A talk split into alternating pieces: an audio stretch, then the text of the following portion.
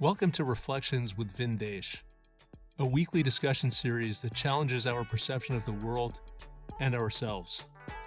Learn more at thedispassionateobserver.com. That's thedispassionateobserver.com. Welcome to this week's edition of Reflections with Vindesh, and today's topic is mind games. Have you ever noticed that we tend to blame others for our problems? I see this all the time with my kids. If they don't get what they want, if they don't get some toy or some dress or some treat, it's all mommy and daddy's fault. We're ruining their lives. We're destroying their fun. We're just not letting them have a good time.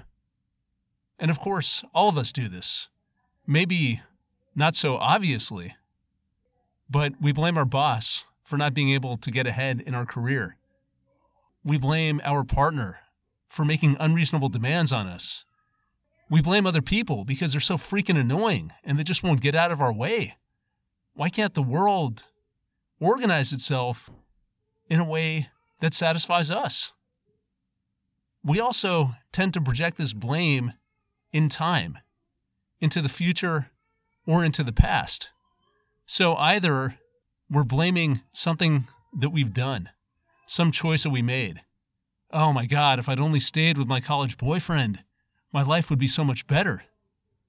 Or we are projecting our happiness and the solution to our problems into the future. I just need to wait until I retire, and then my life is going to be great. So what's the problem with this? Even if other people are responsible for our pain, even if some decision that we made in the past is holding us back, this doesn't do us any good because we can't change the past. We can't change the way that other people behave. We can only change ourselves. We can only develop the initiative and the drive to fix our own problems. So why do we play these mind games? We play these mind games because it gives us a sense of control. If we blame someone else, we can imagine a scenario in which our life feels a lot better. Maybe one day we'll just get up and quit, or we'll win the lottery so we don't have to work, or our boss will get into a car accident and die, and we'll never have to deal with him again. Or we imagine the past and we think, if I'd made a different decision, my life could have been so much better. My career could have been better. My relationship could have been better. This feels very appealing. Similarly, when we anticipate the future, we find a certain comfort, a certain satisfaction in imagining a totally different set of circumstances where we have a lot more free time, where we have a lot more money, where we're finally able to sign that record contract and get our lives back on track. So these mind games feel really good. They give us a sense of control, a sense of satisfaction. Ultimately, though, they keep us in place.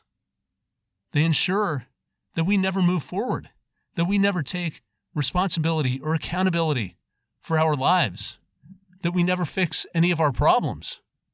And they allow us to hide. If we're afraid of taking that next step or afraid of failing, we never have to try. We can just play out these scenarios in our mind and convince ourselves that everything is going to be okay. Ultimately, we stagnate. Ultimately, we waste time. We waste energy with these mental gymnastics, and we never move forward. So let's stop the mind games. Let's commit to living in the present, to taking accountability for our problems, to facing all of the things that cause us pain, all of the things that hold us back. And as we begin to take action and move forward, we become stronger. We develop confidence in ourselves. We become fearless and courageous. We gain the momentum to keep on plowing ahead, to create the kind of life that we deserve.